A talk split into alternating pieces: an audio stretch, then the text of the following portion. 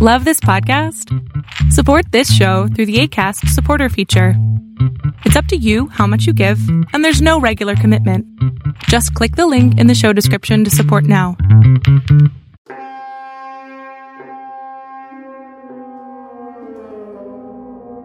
This is Mollena Lee Williams Haas. I deeply appreciate you listening and taking the time to hang out with me. I will be addressing issues of life, the universe, and everything that are often bogged down and mired in shame and grief, and talk about how they can be repackaged to be useful and gorgeous and fucking awesome for you. So sit back and relax, or you know what? Sit up and freak out. However, you prefer to listen. Let's go.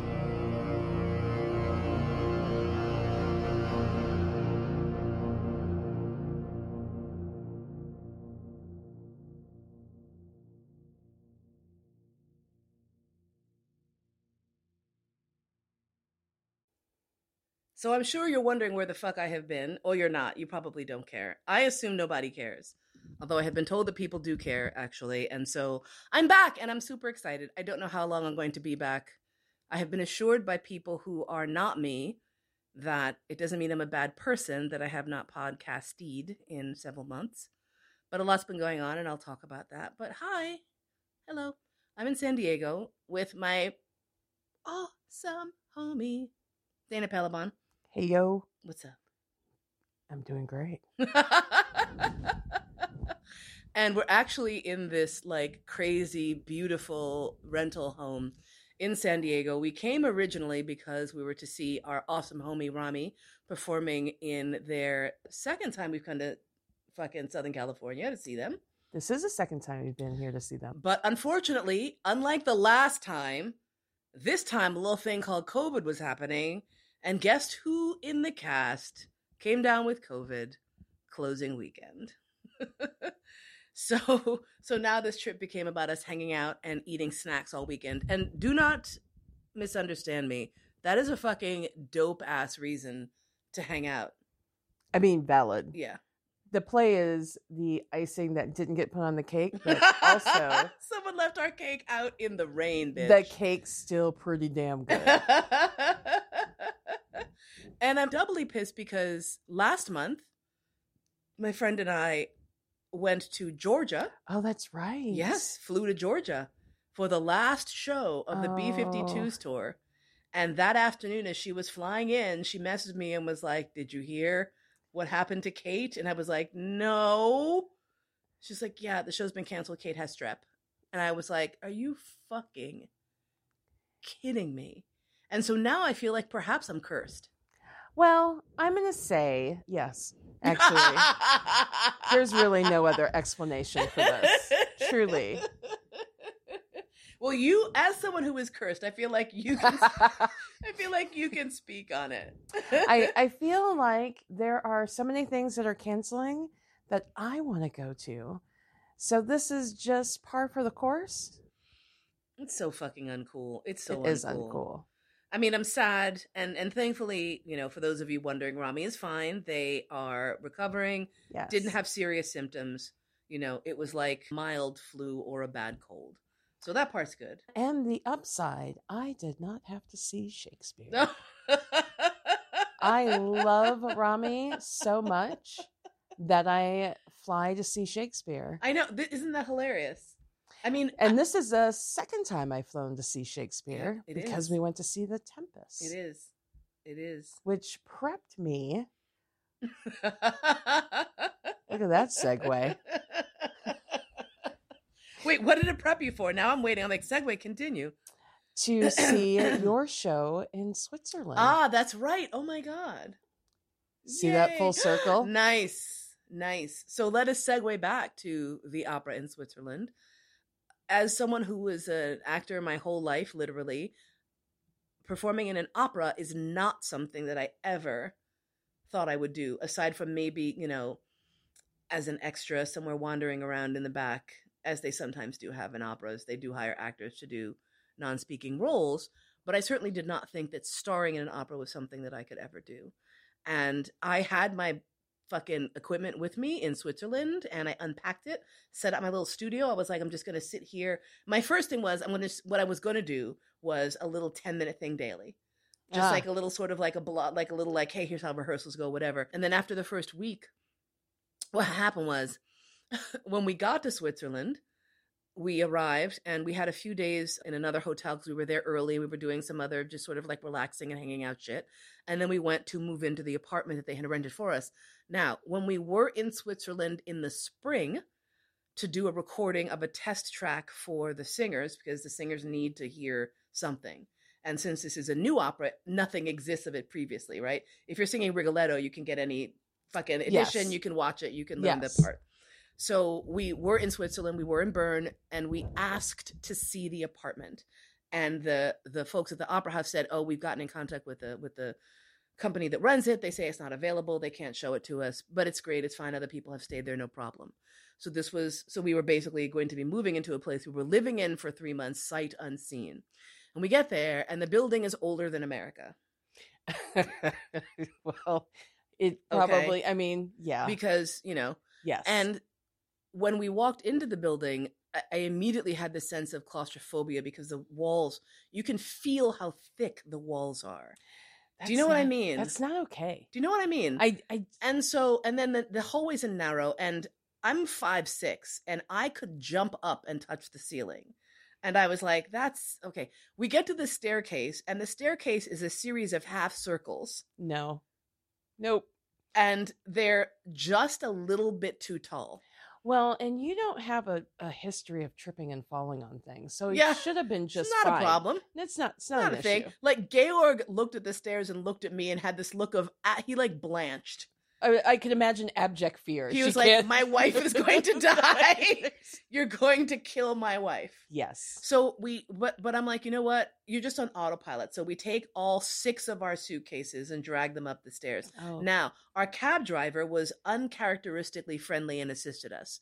Uncharacteristically, because in Europe, if you tip the cab drivers as you would tip in America, they're your best friend. Because normally in Europe, the cat the tip is just a roundup. right.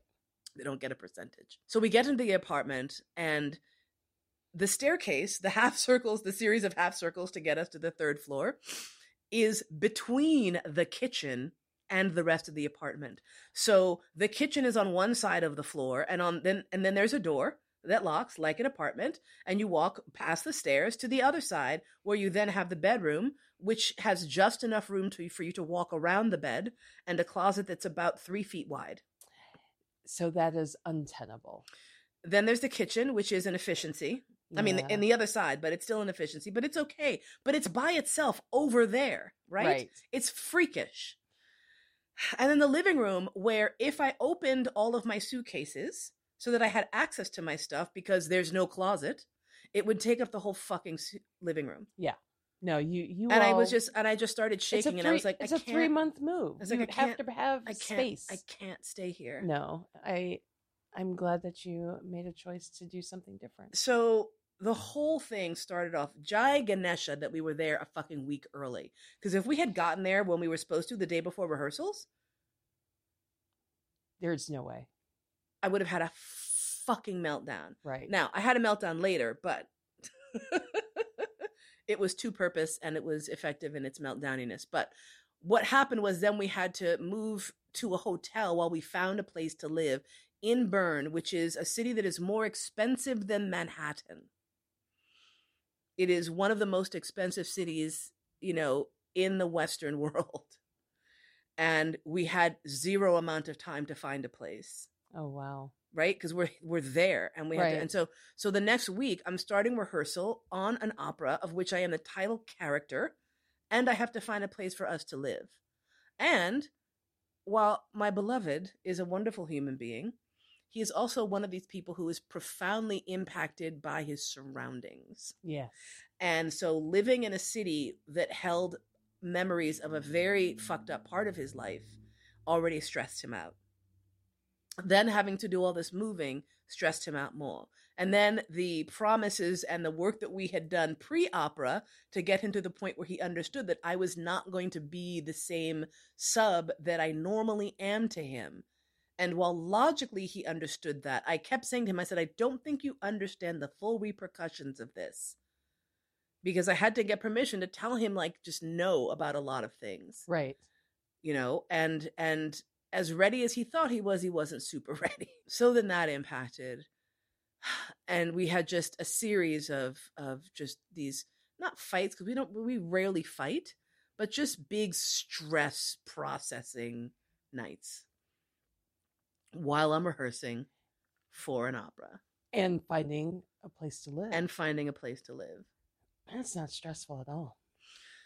So, the fascinating aspect of this is that unlike any show I've done in my entire life, every single person in the cast, on the production crew, on the backstage crew were delightful. That is lovely. Like everyone was wonderful. There was exactly one asshole involved in the entire project. And you have to keep in mind also, there was a choir. There were a, there were a significant amount of people in and about that production between between the orchestra, the choir. There was a lot. the crew, the costumes. we had, I had a oh dresser. I had make. I had hair and makeup and a dresser. Like I, You all had wigs, like it was it was like a real thing. for real. I'm so used to poverty-stricken independent theater that like to do a real show. See, I shouldn't say real because all of it's real. To do a well-funded show, As I say, to do a show that has the funding to Yeah. be able to Yes. actualize the things that we want to do correct, correct, in other spaces. correct. You know, was amazing. And the only pushback we had was this one member of the orchestra who was an absolute d bag and who had for the past year been j- literally campaigning against this opera because he hated it so much. Oh, And then he came into rehearsals because we didn't rehearse with the orchestra. The first three weeks we were, you know, first week was table work, singing work. Then we got on our feet and did the, you know, the thing. The director, Julia, was amazing. Like at first I was I was like, oh, this is a show that's very sensitive about issues of race. But I had been broken in by another like perky white girl director who had shown me that like no perky white girls perky white girls can do it a woman marissa wolf who is currently the artistic director in portland center stage. And um she this is very briefly i think i might have mentioned this before but in case you haven't heard my previous discussion about this marissa i met while still living in san francisco. She directed a show for crowded fire then became the ad for crowded fire. And in the course of doing shows for crowded fire her mother would come to see the shows that her daughter directed because of course she did. And her mom was literally and you know what i'm talking about she's the audience member that you play to ah, yes. and the look of just joy and wonder and absorption and presence on her face would get you through any shitty performance you had Nice. and like the first time she came to see a show i was like harriet can you please just come to every fucking show because like you know how when you go to see a movie theater and it's black people and like people like oh like there's presence and there's there's yes. there's life Yes. like Harriet brings that. And so like we became friends and she saw a bunch of shows that I was in. And um then she actually wrote the libretto for an opera about the My Lai massacre that I took Georg to see. He fell in love with her libretto. He was like, she's got some skills. I would love to work with her. And so, long story short, years later, like four or five years later, it's fucking happening. Wait a second. Harriet is from Crowded Fire. Harriet Is, Is- Marissa's mom? is Marissa's mom. Shut up! I didn't know that connection. Bro, yes! What? Oh, that's so cool. Dude, yeah. I didn't realize that. Look at this That's her new mom, yeah. information. She's terrific. And so and so it was like it really just felt like it was all in the family in a way, Absolutely. You know. And so working with her was amazing. Just watching her develop the script, not from scratch, because very much like my rewriting of the Anderson fairy tales, which I have done in my libretto, which is definitely going to be produced someday.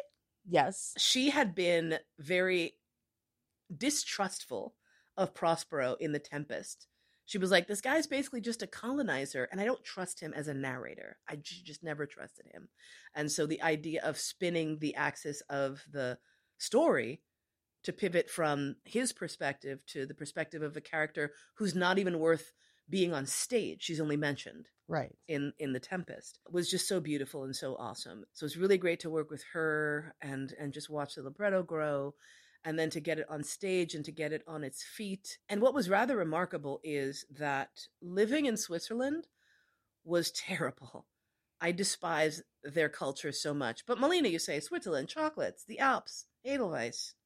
N- yeah. There's literally only chocolate and Alps. Yeah, and their chocolate's generally bad. The Swiss chocolate that's good is the Swiss chocolate that's over there by the Italian place. Like the best chocolate I had was this chocolate called Torino, this company.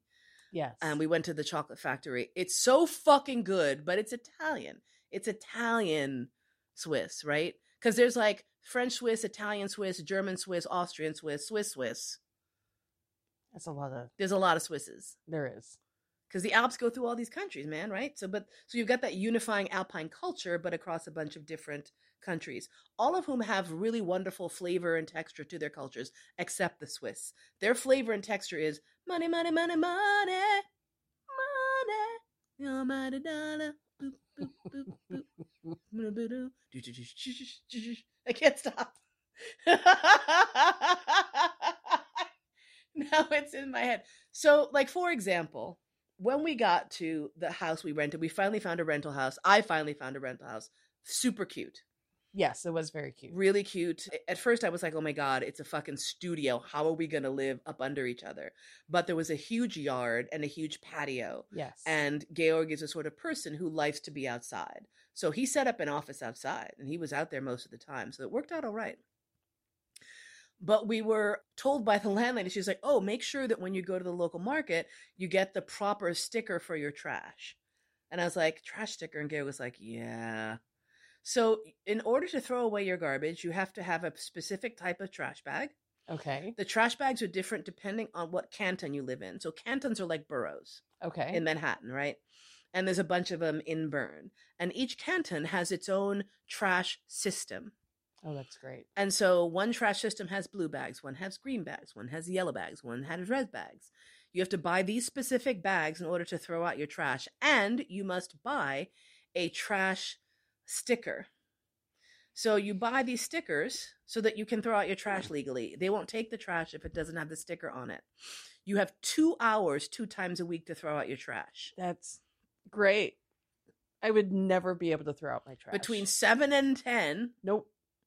Or seven and nine, or whatever the fuck it is, on Tuesdays and Saturdays, or whatever the fuck it is, that's when you throw out your trash. And if you just, you're like, I missed it, I want to take it somewhere, fuck you. There's nowhere.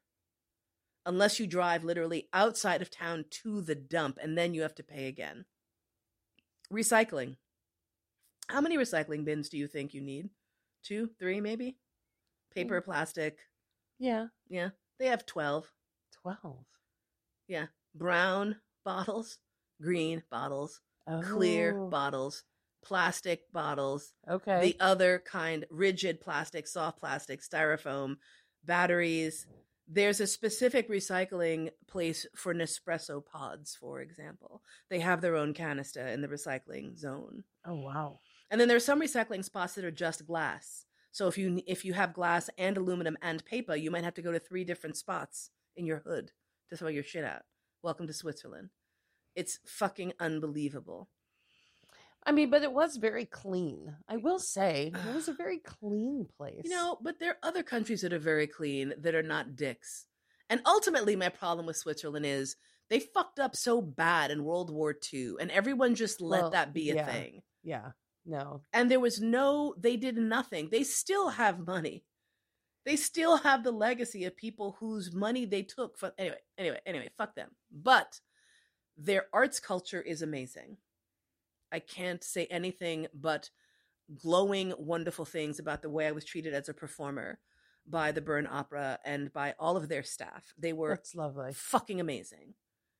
You know, like when I went in for my costume fitting the first time, they like took me on a tour of the costume shop, and you know they came to do the measurements, and and I I, uh, I have not had measurements of this thorough, maybe ever. like your neck, the back of your neck, the front of your neck, right? Oh like wow.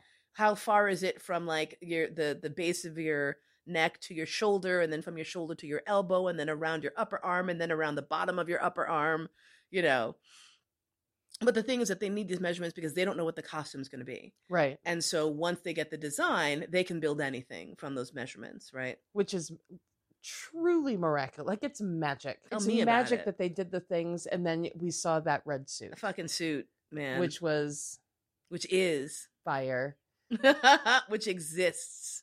and still is with you, oh which oh is god, lovely. Yeah, I don't- haven't even put it away. It's literally just like hanging on the outside of the closet door, so that every time I pass by, I'm like, look at that shit. Look at what I fucking did. It's pretty fly. Look at what I fucking did. I actually also had a, I did a, a photo shoot with Substantia Jones for the Adipositivity calendar, and I also was like, can you just cook me up with a couple shots of the suit too? So those will be forthcoming soon. I just want to get like a life size poster of myself and hang it above the bed With the suit. with the suit. Yes.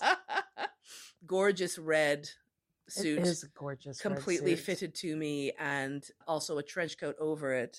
Mm, And then they came through with like gloves during tech week. They're like, you also have gloves now. yeah, and they were they were like little half gloves. Yeah, yeah, driving So it was like special gloves. Yeah, yeah, yeah. No. And what was so amazing is that like when the costume designer showed me a swatch of the fabric, I was like, this is wool. I'm going to die. Yeah.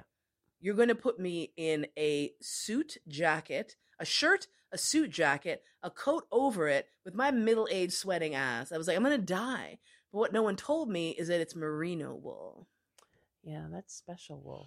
And I was like, that's some special ass wool. I was like, I don't have any merino wool. I don't buy wool because wool makes me itch. Well, merino wool does not make you itch because it is one of the finest wools. It is. And therefore the fibers are too long to itch you. To itch you? What is the active verb for that? What if something makes you itch? What is it doing? itch. It itches. Yeah, but like if something's making you itch, what is it doing? It It's itches it's you. itches. You see that? I don't think Yeah. is that right? Yeah, I think that's wrong. I think it's right. so it did not itch me. So that's cool. And yeah. I think they substitute things like irritate Oh, that's a good. itch. Thank you. Thank you. Yes. Yes, that's a good because saying it Yeah. itches me feels one. Is- weird. Yeah, it's wrong, right? irritates It- you. you would say irritate. It's Thank correct, but Thank you. It's weird. Thank you. Thank you. That's what I was looking for. It irritates. Wool generally irritates me, and these this does not. It's just oh, it's so fucking beautiful. And it like I was warm a couple times because you know I do get warm, but not in the way one would assume if one was wearing three layers of wool. Right. it was just really miraculous. And so, yeah, so we had myself in the cast and then four other singers and orchestra that was all strings and a choir that was, I think, 40 people, 38 people who moved around the whole set. They were sometimes under the audience. It's They were sometimes above us performing in a on a catwalk in the back of the of the theater. It was just so ethereal and so beautiful. And I know you're asking, can I see it? Can I see it? Can I hear it? Well, I don't think so. There does exist a recording, but the legality of how it can be released is still very sketchy. What I implore you to do is to write to your local opera house and say, there's a new opera yes. that features, you know, two brown skinned main characters. Yes. It's a contemporary opera. It's doing real good in the European world. Read the reviews, find it, bring it to your local opera house. Like that grassroots movement would be helpful.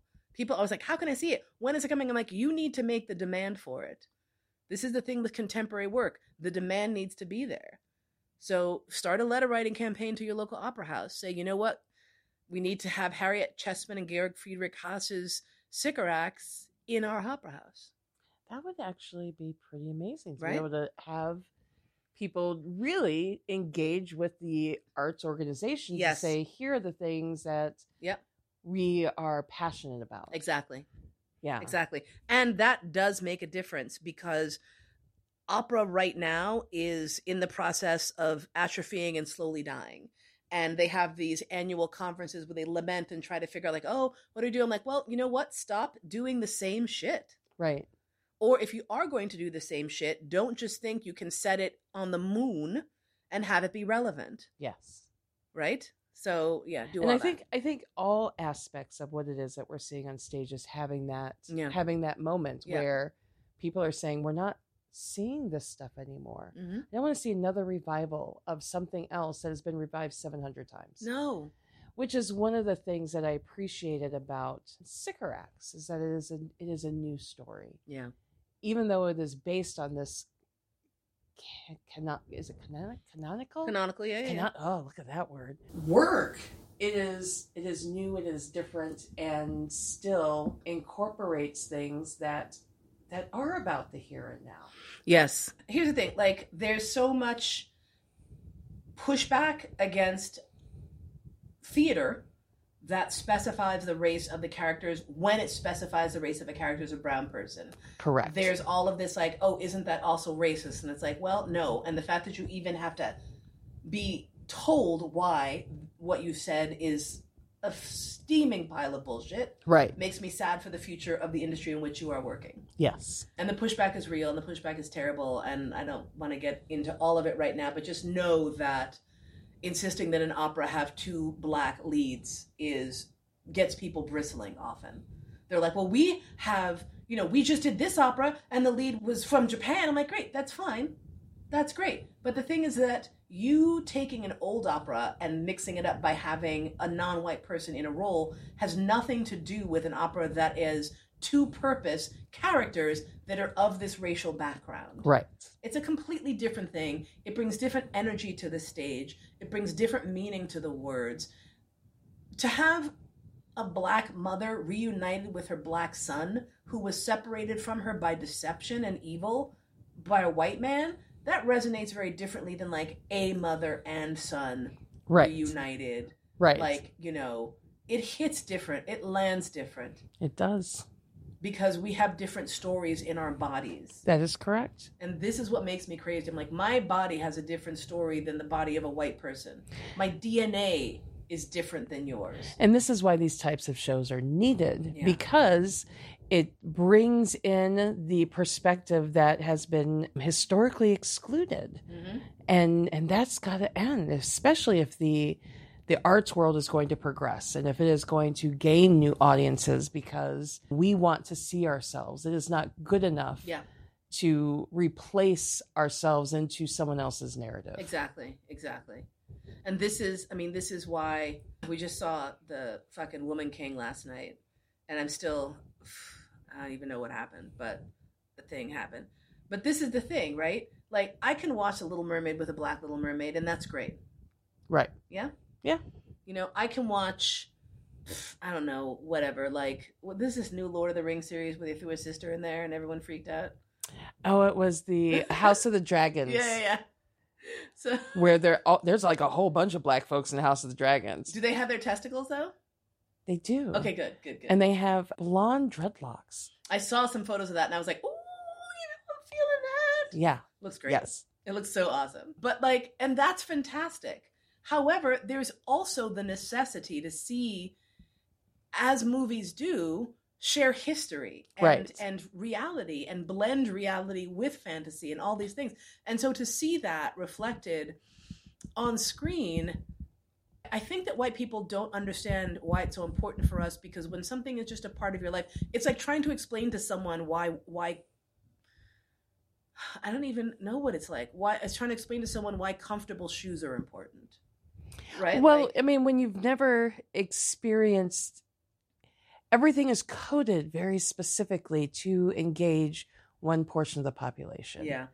And so it is hard to step out of that. But for us, nothing is coded. Therefore, we have no code. we've had to be able to fight for every Yeah. every portion of that thing so that that representation is is paramount and it is important that Yeah. that it is specified this is what this is because this is a perspective that is different hmm hmm And this is this is my hope is that more operas like this and you know Fire All Up in My Bones and there was another opera that was recently produced. solange just wrote something for the opera didn't she Did she? yeah Perhaps. Yeah, She I think did. yeah, yeah. it was at the Um, met i think these things are super critical and it just it made me so tired that everyone was sort of like waving their hands in the air like they just didn't care that the Met did this. 'Cause I was like, "Fuck you! right How many hundreds of hundred and thirty? How what? Over a century, and now you're getting to it. I don't even fuck fuck you. right like I couldn't even be happy. I saw it. I support it. Very nice. Thank you. But also, like, look at who it was. These are people who, like, the people who are doing it. we're the top of the tippity top with the most like it, it's we're not organically part of the process. Yes. We would not be allowed to fail, for example, that is stumble correct. and figure our shit out and land. Like you had to stick that landing on jump. There was no like do you know what I mean? And so it was just so frustrating. Beautiful but frustrating. Which is part of the reason why I'm just so glad that it's just becoming more and more like the fact we were talking about that the woman king was written by white people right? Like oh shouldn't it be written by black people? I'm like well sure. But also it just should be written. Right. and if those are the people who have the skill to tell that story which i feel they did i feel like that story was very well told. And i'm just so appreciative of the fact that i got to watch a movie where i think there was one secondary character who was white, Yes. and that was it. Yeah. That is helpful. you know, it's like it was part of the reason why I absolutely adored. I might even, I mean, I, know that a lot of people are like oh, a little disappointed in, you know, Black Panther 2 Electric Boogaloo, but I'm like, you know what? No. Because this was a movie where I did not have to look at a white person for Most of the movie. most of the movie. yes. There was no white character who could not have been cut Yep. without absolutely not damaging the narrative, yes. right? When was the last time you saw a fucking movie like that?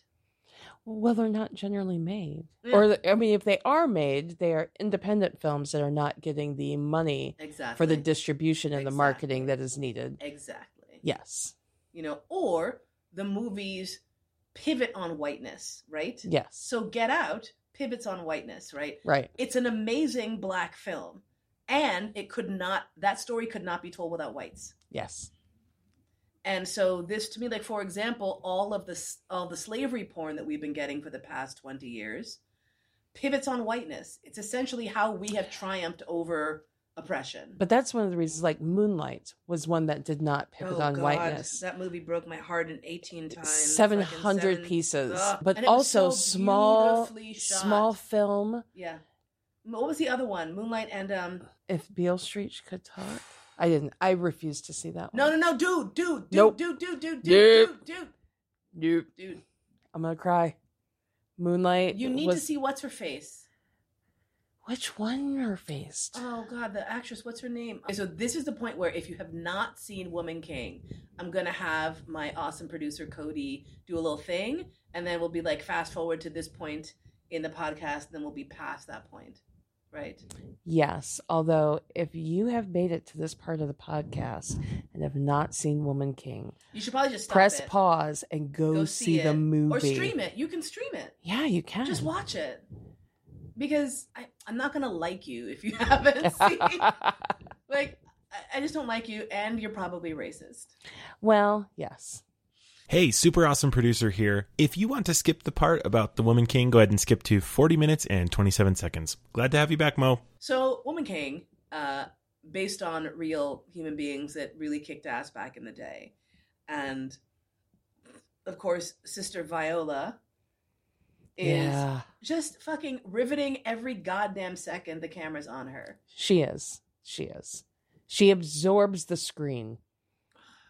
Just her presence absorbs the so screen. fucking. The one thing I will say is I could have I could have used some help with her dialect. The dialect was rough. It was. I would say it was Bane level difficult to understand them. Well, not quite. a- I mean, Yeah. like there were many parts of the movie for Bane where I didn't know anything that that man was saying. I was just like, well, I'm assuming it's bad guy stuff. Because I was like 25% of the time I was like, I was missing a quarter of things. Like there would be a sentence and I would be like, I heard that word, but they were speaking very, and it was beautiful. It flowed. It was lovely. It was consistent. It was all of those things. yes. And it was tough to track. It was tough for me to track it at certain points. So that was the one thing where I was like, I'm struggling a little bit. Now, I did not miss anything critical. No. And I feel like it's the sort of story where you would probably catch most of it, even if there was. I'm thinking about it, and I'm like, even if there was like no dialogue, like Right. imagine it just being a silent movie, you would get like 80% of what the fuck was going on. A hundred percent. The visuals were because it's very it's a such yes, a, yeah It is a visual playland of what it is that is being talked through in the story. Yeah, yeah, yeah. The whole development of the young women as they come in and train, all of this, you know. And my girlfriend Aoki. Oh God, I know you love those eyebrows. You love those eyebrows. it was the eyebrows and the intense amount of amazing kickassery. Oh God. So the the the story.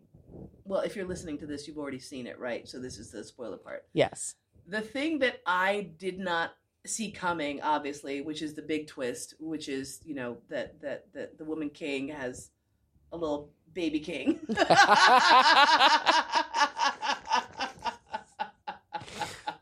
Who is revealed during the course of the of the film, and I was like, I was like, we are always innovating. Look at this. This bitch chipped her own baby. Yep.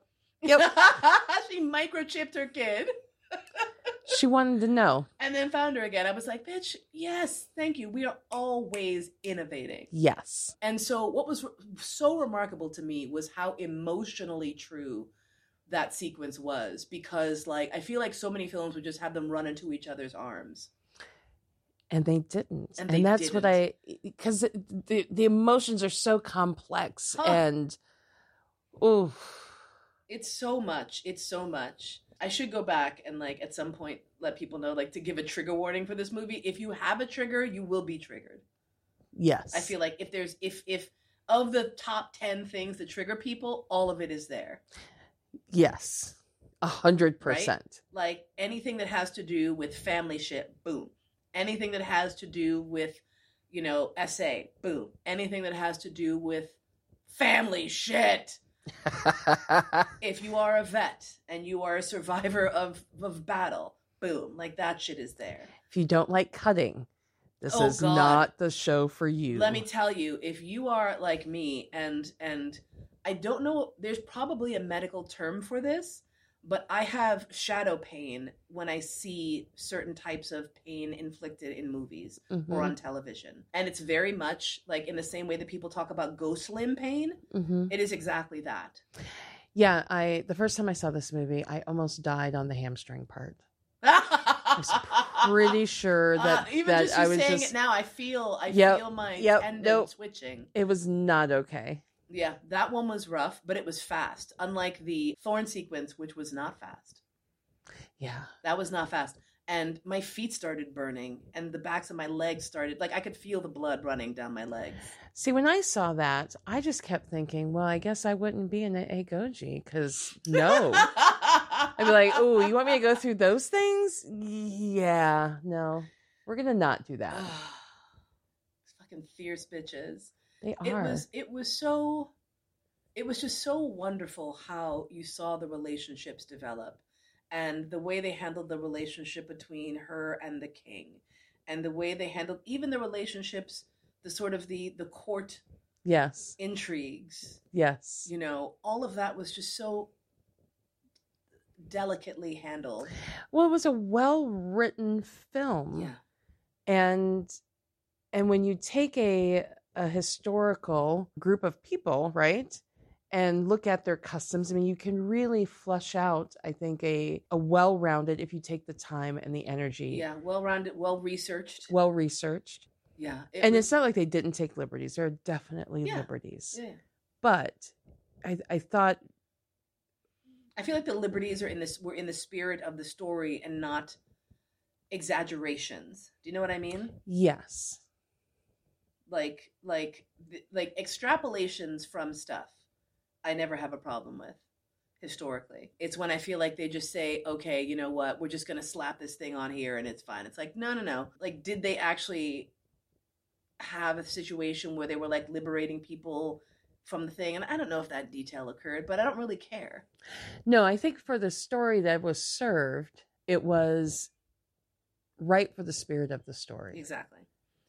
And so that was really wonderful and just so amazing. And it was very heavy for me as well, just like as a as someone who does not have kids and did want to have kids and goes through that occasional cycle of hormonal mourning that I cannot control and no one warns you about, Right.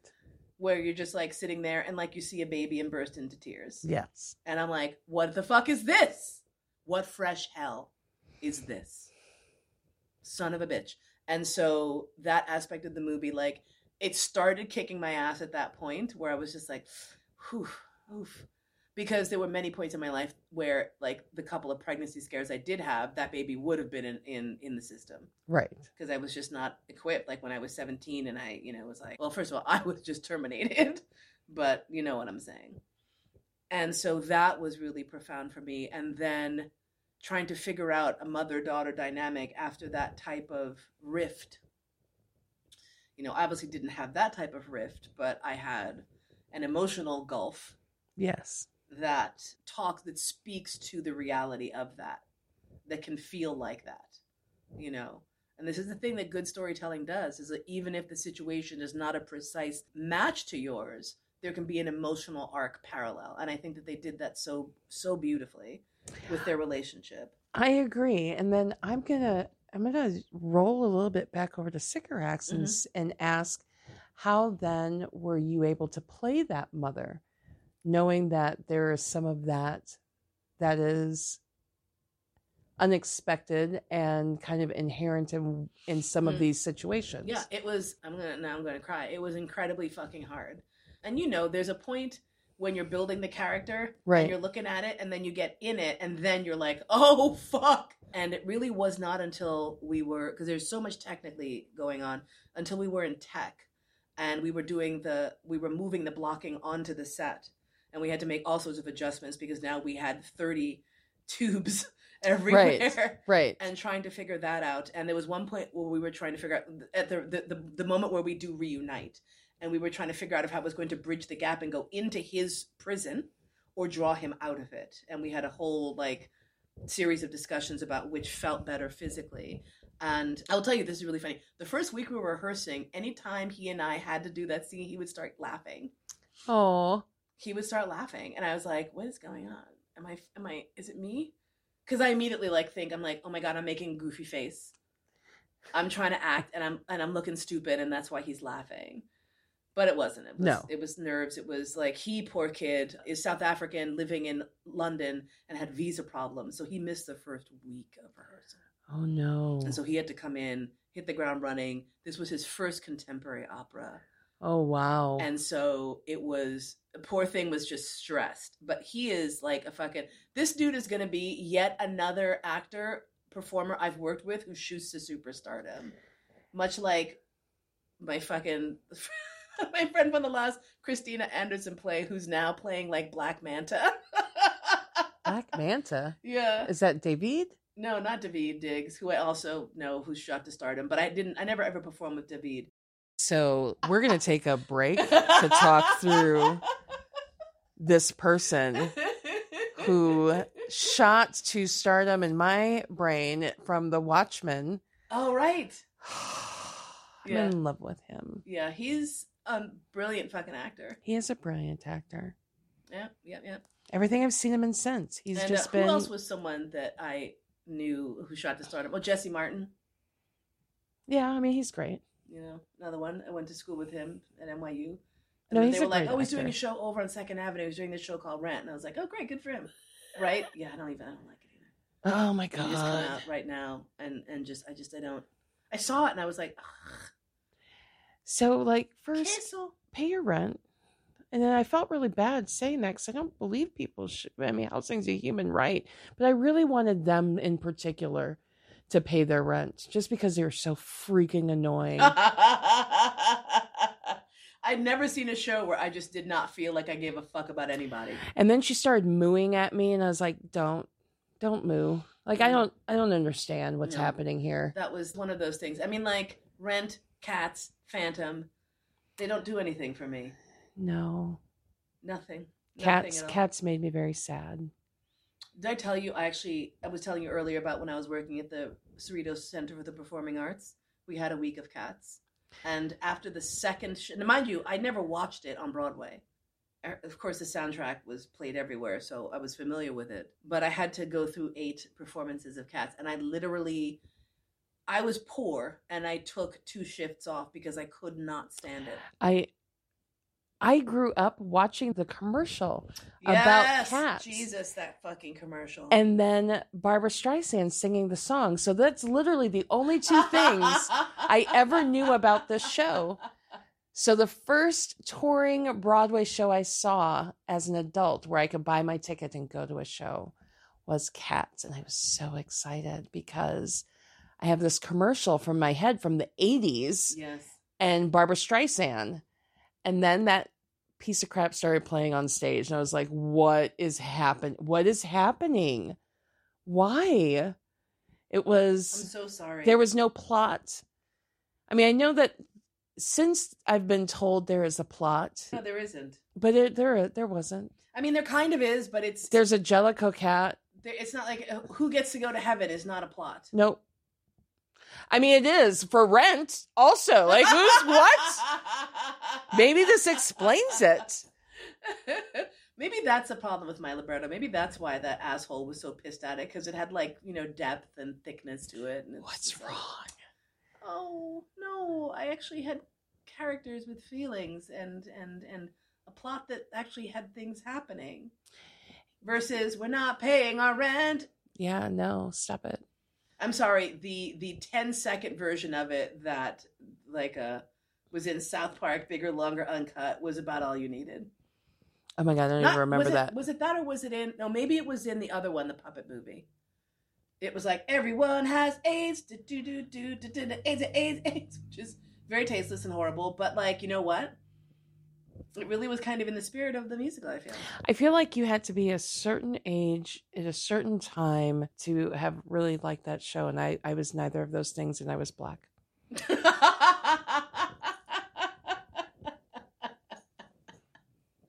oh Lord, Lord. So yeah, so did the opera. Thought I was going to podcast all through it. Didn't finish the opera, and then I had. Then this is the c- catastrophic continuance. Like after we were done, Georg had to go back to New York immediately and start teaching. And he had gifted me a little vacation, little slavecation Yes. so that after the show I could go and have a little time and hang out. And Rami and I were going to do like a little European road trip. Oh, nice. They were going to come out for a closing weekend and then close the show, and then we were going to jump in the car and go to Czech Republic and Slovenia and then Austria. But then they got cast in a show and couldn't come, and I was like, okay, well, I'm just gonna do. I'm gonna pare it back a little bit and make it less of a road trip and more of like me just chilling in various cool houses in in Europe. Georg lost his green card, or rather misplaced his green card last year, Oh, well. and applied for a new one. Okay. Did the thing, and then the plague hit, and the backlog for processing these things got longer and longer. So there's a website when you when you file for the replacement card. There's a whole immigration website, and they tell you like what the what the wait time is currently for these um, sorts of procedures. And the wait time currently stands at 18 months. Shut up. There's an 18 month backlog for replacement or processing of green cards. And so, what that means, and the thing is that he still has his status, it's just he doesn't have the physical card. So, what that means is that someone needs to go and contact immigration. So, when he checks in internationally, they need to contact immigration, blah, blah, blah, blah, blah. The thing is, if someone doesn't feel like doing that, they can just tell him, well, you don't have your green card. We're not letting you on the plane. And not because they care that you can't get into the country, but because if you can't get into the country, they have to fly you back. And so the reason that they denied him was because if in some small chance there was a fuck up, Delta would have to pay to fly him back to Austria to repatriate Oh, my him. goodness. And so the people working that morning would not let him leave. So I was packing up the apartment, trying to get ready to go. I get this frantic call from Georg from the airport, and he's like, "What should I do? I can't." And the thing was, had I been there, I would have fought it through. Right. Like it, it, I would have been like, "Nope, supervisor. No, super, your supervisor, your next supervisor. You need to get on the phone right now with fucking immigration in America and verify this motherfucker." yes. you know, or give us something to sign that says that we'll fly back of our own accord. I'm a fucking platinum member. Do this right now. but that didn't happen. So he came back, and so everything I was doing derailed because he was unable to cope. And so, you know, the one thing that he did figure out, thank God, is that he remembered and thought about the fact that there are three places in the world where, when you are flying from these places back to the US, you are processed through immigration on their soil. So in Canada, in somewhere in the Middle East is another country, and then also Ireland. Oh, So in Dublin, you pass through security and you pass through passport control in Ireland, and then when you get off the plane, you are in domestic in the US. okay. So I rebooked his flight through Ireland. Oh my. he flew through to. Dublin. Yeah. And the problem with this is this he was supposed to take with him three suitcases when he flew. And because everything was so up in the air and he was so fucked up, I said, you know what, forget it. I'll just ship them. It's not cheap, but it's better than you freaking out. Right. And if something goes wrong, then you're in Dublin with three suitcases and, you know, whatever else. I said, I'll just take the suitcases with me on the road trip. I'll call one of these luggage shipping companies. I'll get the stuff. But what that meant was we had, I mean, I had acquired all the things I needed to make the house a home for three months. And so I had initially planned to give those things away to a friend who lived locally. And then his schedule, he was like, "Ah, I can't, I can't, whatever. So I was like, okay, I'll figure something out. So I threw all those things into the car. And the thing was that there was nowhere for me to even bring this I stuff. was gonna say there's probably not like a Goodwill. No, I mean, well, there is, but the thing is that those places you have to fill out forms to donate your shit. Now, thankfully, what I did was I was like, now I know in Vienna, there are drop boxes. There are places that just accept stuff, like civilized countries, right? Yes. And so I said, okay, it's a drag, but I'll just bring the shit with me on my little road trip. And by the time I get to Vienna, I know I'll be able to donate the thing, the, the household goods, you know, the stuff that I was not allowed to leave behind at this place, even though she should have kept it. So, get Georg back to America. I now have like five, six suitcases and all the household stuff at, jammed, jammed into this SUV, packed to the like literally having to lean on the door. Can't see out the back or sides. Fucking passenger seat piled up. That's great. Go on my little slavecation, which is now not a slavecation because now it's just a logistical nightmare. It is a logistical nightmare. And And I don't think that people understand fully the amount of stuff that has to come. The first few times I would meet you all places, I would be like, you have like 700 suitcases. When you put look at the things that are in there, you're like, okay, well, I mean, that makes sense. one that suitcase makes is the home office. Yes. Yep. One suitcase is just the printer, the paper, the the books, the scripts, the Yes. the coffee machine. The I mean, sorry, the espresso machine. As I say, it's the espresso machine. you know, like all of those things. And I am a maximalist because living away from home as much as we do, you have to be. I can't, you know. Well, like, you- especially when he works from home. yeah, You work from home, so Yep. there's very specific things that you all need. Yep. But that's what I say. I don't think that people understand the the amount of stuff that has to come with you all for trips. So that five, six suitcases plus the household stuff. please also keep in mind we were there between August and October. yeah. And so I needed light clothing, yeah, and winter clothes. Yep. okay? So it was it was kind of epic. And as i say i am a maximalist. I do have a suitcase just for my hats. Well, it I is mean, a smaller suitcase. they can't be crushed. but they can't be crushed. They're and amazing hats. i'm supposed to go with one hat? That's not a thing. That is not a fucking thing. So this trip became rife with just issues. So like the first place i get to there's construction i can't sleep. The second place i get to you know, it takes me an hour to get in because the code was wrong or whatever. That was like perpetually like the third place I went to was this hotel in the middle of the busiest intersection Oh in fucking Prague and there's nowhere to park. So I had to pull over on the on a in a bus stop to unload the like the three suitcases that I could not leave in the car. Because there were some things that were too precious to be left overnight in a fucking parking garage, right? Right. So I had to unload those three suitcases, bring them in, bring the car in, say a prayer over the rest of my shit, you know, Which I actually there was one point where I was like, if you steal it, actually that would help me.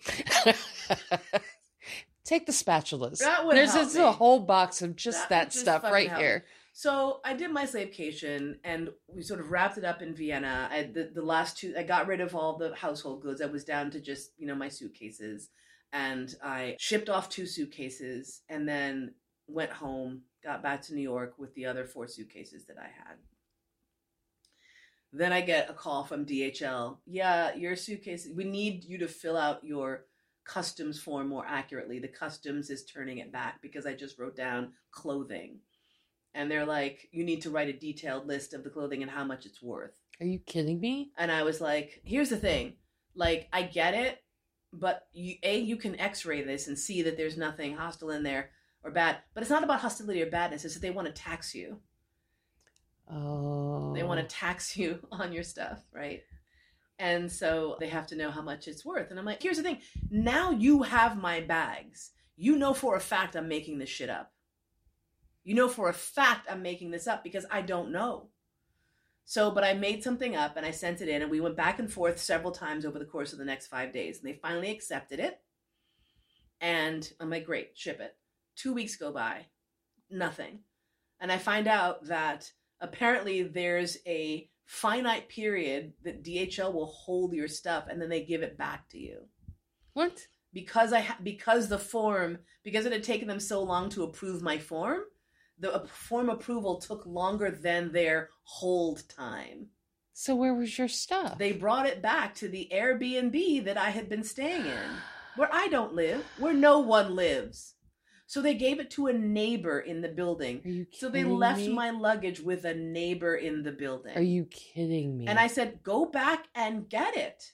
And they said, like DHL, literally, the DHL rep was like, "Do you have a contact number for the? They're in apartment eleven. Their name is is is Hines." I'm like, I, I live in New York City. That was an Airbnb I stayed in for a week. Do you see my home address is in America? How are you even asking me this? So I contact the shipping company and I'm like, you need to talk to DHL. You need to get my shit. Week goes by.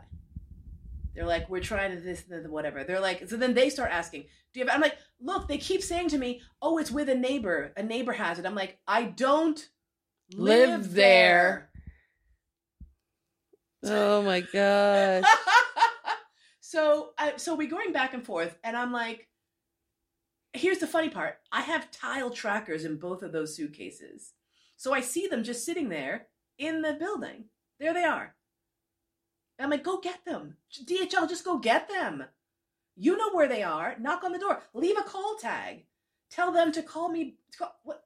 So, okay. So then we just say, look, in another month and a half, we're back in Vienna anyway. Right? Oh my gosh. So it has taken so long at this point we're we're back again. I said, we'll just find them. We'll go, we'll just we'll knock on they said it was this apartment, we'll go knock on the door, and if we don't find them, we'll leave a note and say, You have our shit. So we get to Vienna and our schedule on this trip is so fucking insane. We literally have no time in Vienna because we landed, like we landed on a Monday. Georg walked off the plane to the hotel, walked back out to rehearsals. Came back that night. That morning at 6 a.m., we had a flight to Berlin where we were there for two days because he had rehearsals and a performance. We flew back to Vienna where he had a series of rehearsals and then a show. Then I flew back to Berlin for a performance. I was performing with Cameron Moore, who is an amazing solo performance artist and storyteller.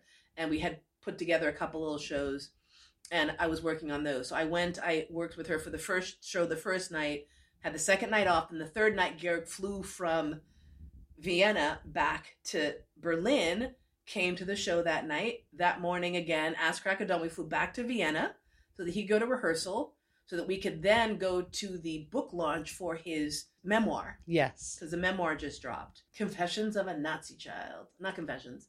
The Life of a Nazi Child. What is it? But the thing is that in German, Nazi Child is Nazi Buben, which is just so cute. Oh, Of Nazi Buben.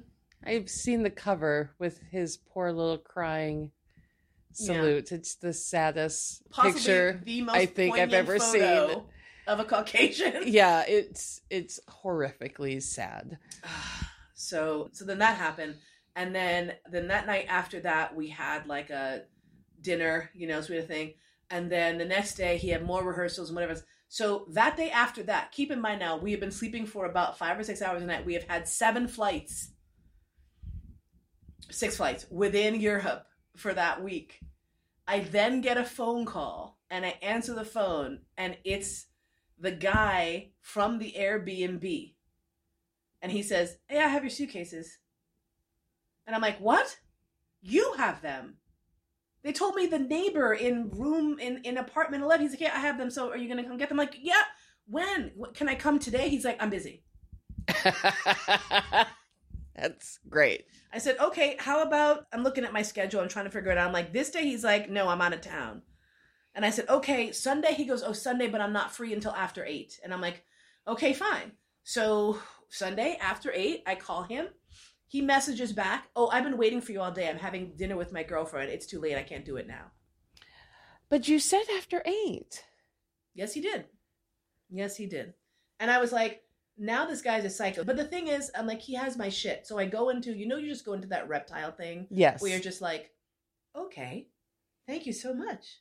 When may I pick them up? After midnight. Okay, great. You're gonna call. Okay, thank after you. midnight. Yeah, we have we have a flight at like 9 a.m. It's perfect. Perfect timing, sir. So I'm like, you know what? But this is, I said, this is going to save us like over $600. We'll just have the stuff back.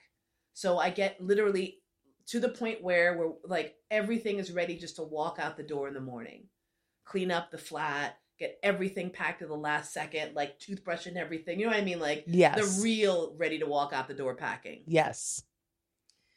Call him at midnight, no answer. I called him 17 times in a row. No answer. Then he's like, "Oh, I'm on my way back now. I'll be there at about 1:30." Shut up. 1.30 in the morning? And I said, "Okay. Thanks." And Gary, Gary tried to talk to me and I was like, "I am incandescent, not now." Right. Was like, "Don't even hug me. I'll punch you." 2 a.m. Shut up. Nothing. So I texted him and I said, It's too late now. DHL will contact you. So the pickup arrangements are now to be made with them. We left. Oh. Did you ever get your bags?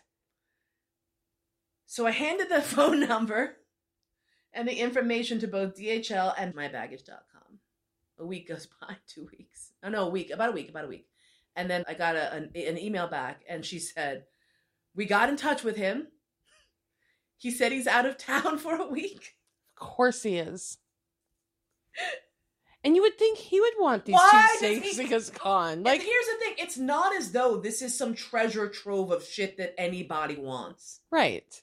I want my Uggs back. Well, yes. I would like my beautiful bell-bottom jeans back. I would like my food shrinkity shrinkity wrapper thing back. I would like back my coveted Lush King of Skin body bars. Well, yes. The other dozen of them. I mean, I have a lot, but I have more. and since they're discontinued, they are like gold to me. So that's yeah. My lug- our luggage is still in Vienna. Right now, as Yes, we speak. It is, yeah, yep, yes. Well, that It's- hurts it's- my heart. It's so, bro. It's so crazy. It's so, crazy. To, to give people context, it's what December what 10th, 9th, something like that. It's been two months. Yeah, That shit has been there for two months. that's insane. thoroughly thoroughly so this is just this is sort of just par for the course with how this year has gone over and over again things that are not catastrophic but enough to aggravate Yeah, that's pretty aggravating. enough to aggravate like like so many things i tried to do just didn't really work out you know But then, like like you know, I tried to take this online certification. I, I think I mentioned to you where I was. There's this really cool like company and a company, this school in Australia that does this certification for something that's called narrative therapy. Oh, And I was like, oh my god, yeah. this is what I, I was like. Yes, And then I signed up for the course and I paid for it and I did the thing and everything else. And then I'm sitting there like in the first day of class. And over the course of the next three days, I realized I cannot do online learning. I'm just sitting there and I'm like, I'm starting to glaze. I'm starting to catch. That's the first part. But the main part, that that that was the number two part, is that I realized that I just was having a hard time. But the number one part was that the instructor had this vocal tick where he would talk like this. And after oh, half Oh, an hour of no, this, I was no. like, I can't. Nope. I actually need you to stop now. Yeah. It pains me to do it. Oh. And I was like, I tried to push through that, but my misophonia was like, no, bitch. Yeah. No. I wanted to fight and die at the Mhm. same time. hmm I actually need to contact them because I tried to get a refund and I never knew what happened because everything escaped me. Anyway, or they need to get a new instructor because that was ridiculous. I can't be the only person who finds that crazy making. Well, I co-sign because I just heard you do it, and I wanted to not ever hear that again. Yeah, yeah. I'm sure you were just like, I love her, so I'm not going to throw this mic at her head. But then again, Had you not stopped. just saying. Oh my god. So, I would do like that girl did when she threw the rope around the genie, be like, oh god. The rope. Oh, rope is not the weapon. Yes, it is, bitch. yes. Oh my goodness. So, yeah. So that's where we are. Here we are. Waiting for my luggage, contemplating the beauty that is fucking the woman king. And- Celebrating the fact that your show was amazing. Thanks, dude. Like, That is especially important coming from you since you are, you know, a theater person. Well, and I also have to say, I I am a person that really does not appreciate Shakespeare. I don't. I don't understand the stories. I've yet to figure out why I'm supposed to care. Mm. So I walked in going, okay, well, this is going to be about someone from Shakespeare. And while I have seen The Tempest with Rami, and that was a beautiful production. yeah, Here's what I remember about that there was a really big set and amazing women of color all over that stage. I don't remember any of that story. So when, when you were saying, I'm trying to remember the set. What was the set? it looked like a mountain. Remember, it was a big mountain. It's a mountain. Oh my god, I I'm probably gonna die of dementia in 30 seconds. 29. Well, because why can't I remember? was a the big mountain. set. Oof. Oh, you. Sheesh. And who knows? Maybe my memory of that is incorrect. But yeah, in my but head, I have no memory of it was set. a big ass mountain. Jesus. And it was here though, right? Philadelphia. It was a Philly one. That was a Philly one. Okay. All right, now it's coming back a little bit. Okay, yes. So you walk into this space, and it's just, it's not a traditional space. No, it's like a huge black box. It's a huge black box. It's through a warehouse. Like when we got there, I wasn't even sure that I was in the right place. yeah. Because you come in, there's like some little food areas, like, what's this? And then there's some artist studios. But there was a whole group of white people down at the end. So I was like, all right, It's got to be them. that's got to be it. So we go over there and getting into the space, you kind of go through this little tunnel that is like the tubes that are on the set. yeah. And the set was so beautifully done. It was so beautifully done. I'll see if I can. I'll, I'll send Cody some of the the photos of the set so we can put them on the show notes. oh my gosh, they were the, the set was gorgeous. Yeah, the concept was sort of like a giant iron lung, kind of. The the oh. the setup is that Prospero has been sucking the air because the air on the island is magic air, right? Because there's all these spirits and everything else. And so the Oh. idea is that like all these you see all these tanks and bottles and yes. he's doing something with the air. It's not specified, but you're you're supposed to feel like something is happening. It felt very dystopian. like the air is not good for some Yes. reason. Like they're all wearing masks, they're all Yes. fucked up, they don't look well. yes. You know, there's something with the air going on. And so as the giant tentacle octopus that takes up the one quarter of the set starts to untangle the pipes. Yes. You know, that's part of what that's part of what Sycorax does is that her awakening from this tangle of of death essentially Yes. starts to free the spirits and then you start to see them instead of just hear them you know and then ariel frees themselves as as it goes on and then And then Miranda decides to stay. You know, she says, "You know what? This is my home, and this is where I belong." And so, and then like the then the pipes are all open and floating, and it's supposed to be this like freedom has finally come. So here's what I saw. I saw a kick-ass set that was amazing, and there was smoke everywhere. It was a lot of fucking. There was a lot of smoke. You should have seen. So it was that was the only it was the only time through the entire things that had smoke like right by the audience, and I was like, somebody's gonna cough just to make a point. Somebody's gonna be no, they're not. person. That shit is good because actually we did it when they when they first announced that they were going to be using smoke. I was like, asthmatic, asthmatic. We need Mhm. to do a test because there's several different kinds of juice that they can use, and some of them are or, some of them are more oily, some of them are different. And I did not have a problem at all. no, not at all, not and once. so they they did use a very organic, you know. which Which is one good. of the good things about about Europe is that they do give a shit about that. That is true. You know, they do care. about Actually, I don't know that shit. about them at all, but yeah, yeah, yeah. I will say the set was gorgeous. The set was just gorgeous. And then, so if you have not heard Georg's work, you don't ever really know what you're to hear.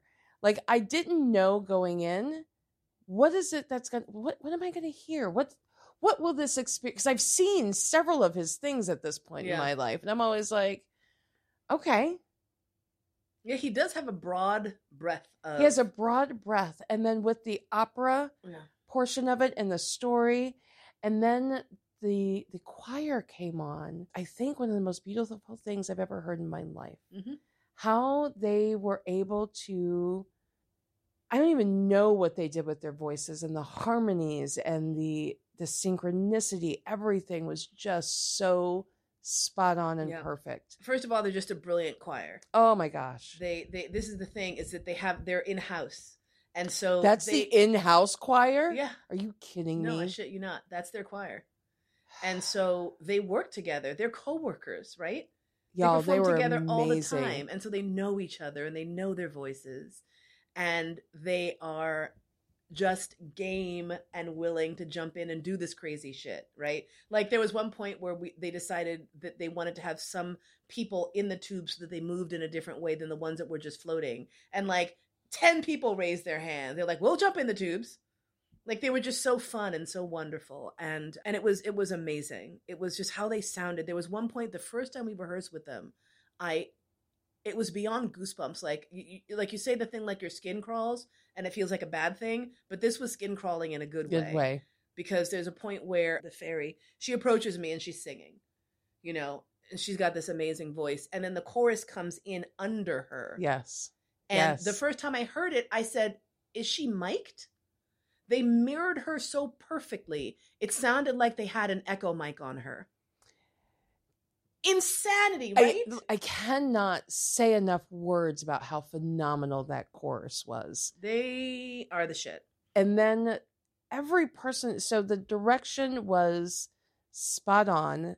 And and what I loved about this play is that I was learning things as a theater professional, as a director. I was able to say say to myself, "Oh, that's not a choice I would have made. I can see why they made that choice, and that's brilliant. It's brilliant." And you, of course, were brilliant from the moment that you walked on that stage. Yay. And I wasn't sure how the singing and the talking would work, but it flowed together so nicely.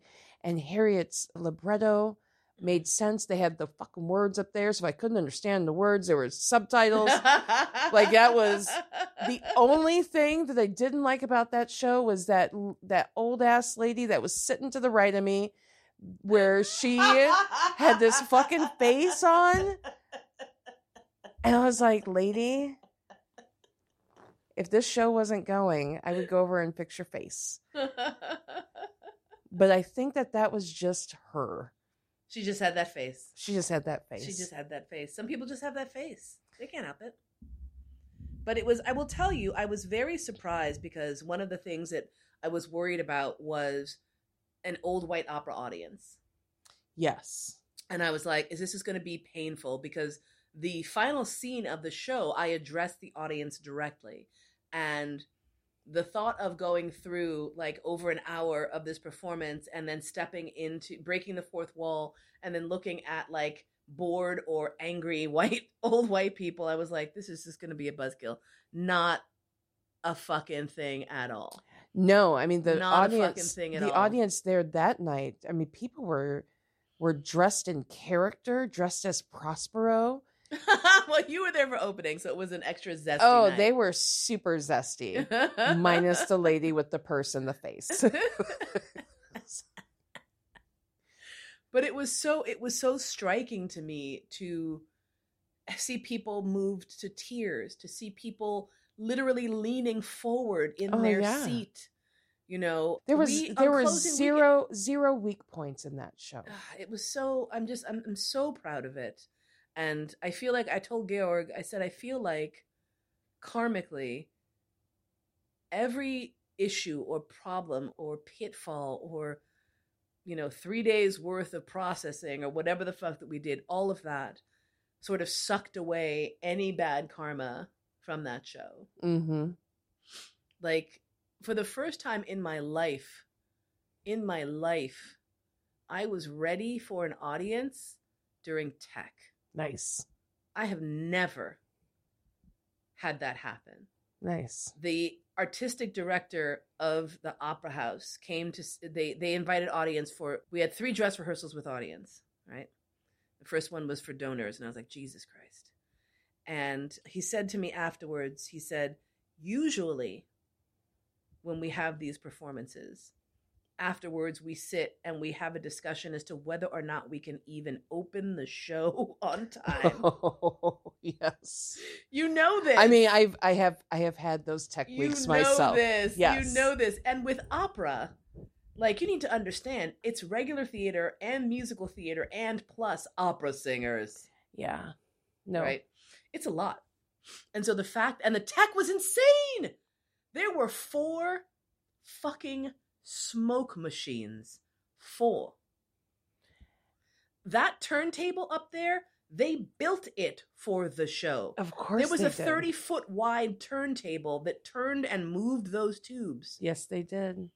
All I- that had to be tech. The the what we are talking about cannot be described aptly because even when you were posting Facebook posts about it and you had like the one where you were in one of the tubes, I was like, oh, okay, there'll be tubes on stage. It's not until you see the full thing where you're like, oh, oh. no, there are tubes. no no this is like and then they moved up the audience like it was it was phenomenal and it was well crafted the singing uh, across the board the the principals were it was stupid how good everything was Yeah. Yep. And I feel like I was just like I feel like I I moved into a different realm for myself as a performer. right You know, like I feel like okay, I'm an actor. You know, I'm not. i think that that character had to be so grounded Yeah. that you had to embody that that space and that feels differently especially when you do have that own grounding within yourself Yeah. Yeah. I mean, like it's it's she literally saves the world. yes but like without fanfare. like black women do Touche. yes We've been talking forever, so I should probably wrap this up. We should probably wrap this up. Dana Dane, with fame amen. Do you have anything you want to plug? if you want to donate money to an Yeah. amazing rape crisis center Yes. What is the name of the Rape Crisis Center, please? literally the rape crisis center Okay. Well, we are hitting our 50th year Oh my in God. 2023 we're actually the second oldest rape crisis center in the nation are you kidding? i am not What is the website? E thercc.org. The Rape Crisis Center. Dot org. Yeah. But it's just the T H E R It's just C. yeah, yeah. Because Yeah. you don't want to spell all that out. Sure don't. My God. Yeah. You just you need to know that despite the fact that apparently in a past life she was Pol Pot, Dana is one of the most magnificent champions of awesomeness that I've ever met. I don't know how she does what she does. I don't know how she's even sitting. I don't know how she's sitting here talking to me over the weekend because she's getting on a plane in three hours or some shit to fly back and have a full fucking day of work on Monday because she's crazy and amazing. And if you are someone who does donate money to worthy causes, please consider dropping a couple of bucks towards the Rape Crisis Center, the second oldest one in the nation. In Madison, Wisconsin. Yeah. Yeah. Wow. So thank you so much. Thank you. For Thank you for re not for breaking my re-breaking my cherry. My, my not cherry. I guess it's like my my w- spider web cherry. I combed through the webs to get to the cast. And if you dug this and you would like to hear some more, I have a bunch of episodes you can scroll back through and listen to those. I will um, probably be back soon. I don't know. Here's the thing I finally realized I need to take care of myself first. And Dana was gr- good about pointing out, reminding me that if I do this podcast, it's fine. And if I don't, it's still fine. Correct. I attach so much to like perfection and not and if I don't do something right when there's not even a right. There sure isn't. Son on a beach. Anyway, um blah blah blah Patreon, blah blah blah things with the stuff. And if you are a Patreon person, then as of now I don't think I have I'm not sure if I have been posting I have to check with my producer if we've been posting the secret ancient episodes because there's a secret ancient episodes that the patrons get to listen to of my previous stab at doing a podcast. So, yeah, those are available to other folks. And I appreciate you listening so very much. Thank you. Take good care. And if you can't take good care of yourself, let someone else take care of you. Or not.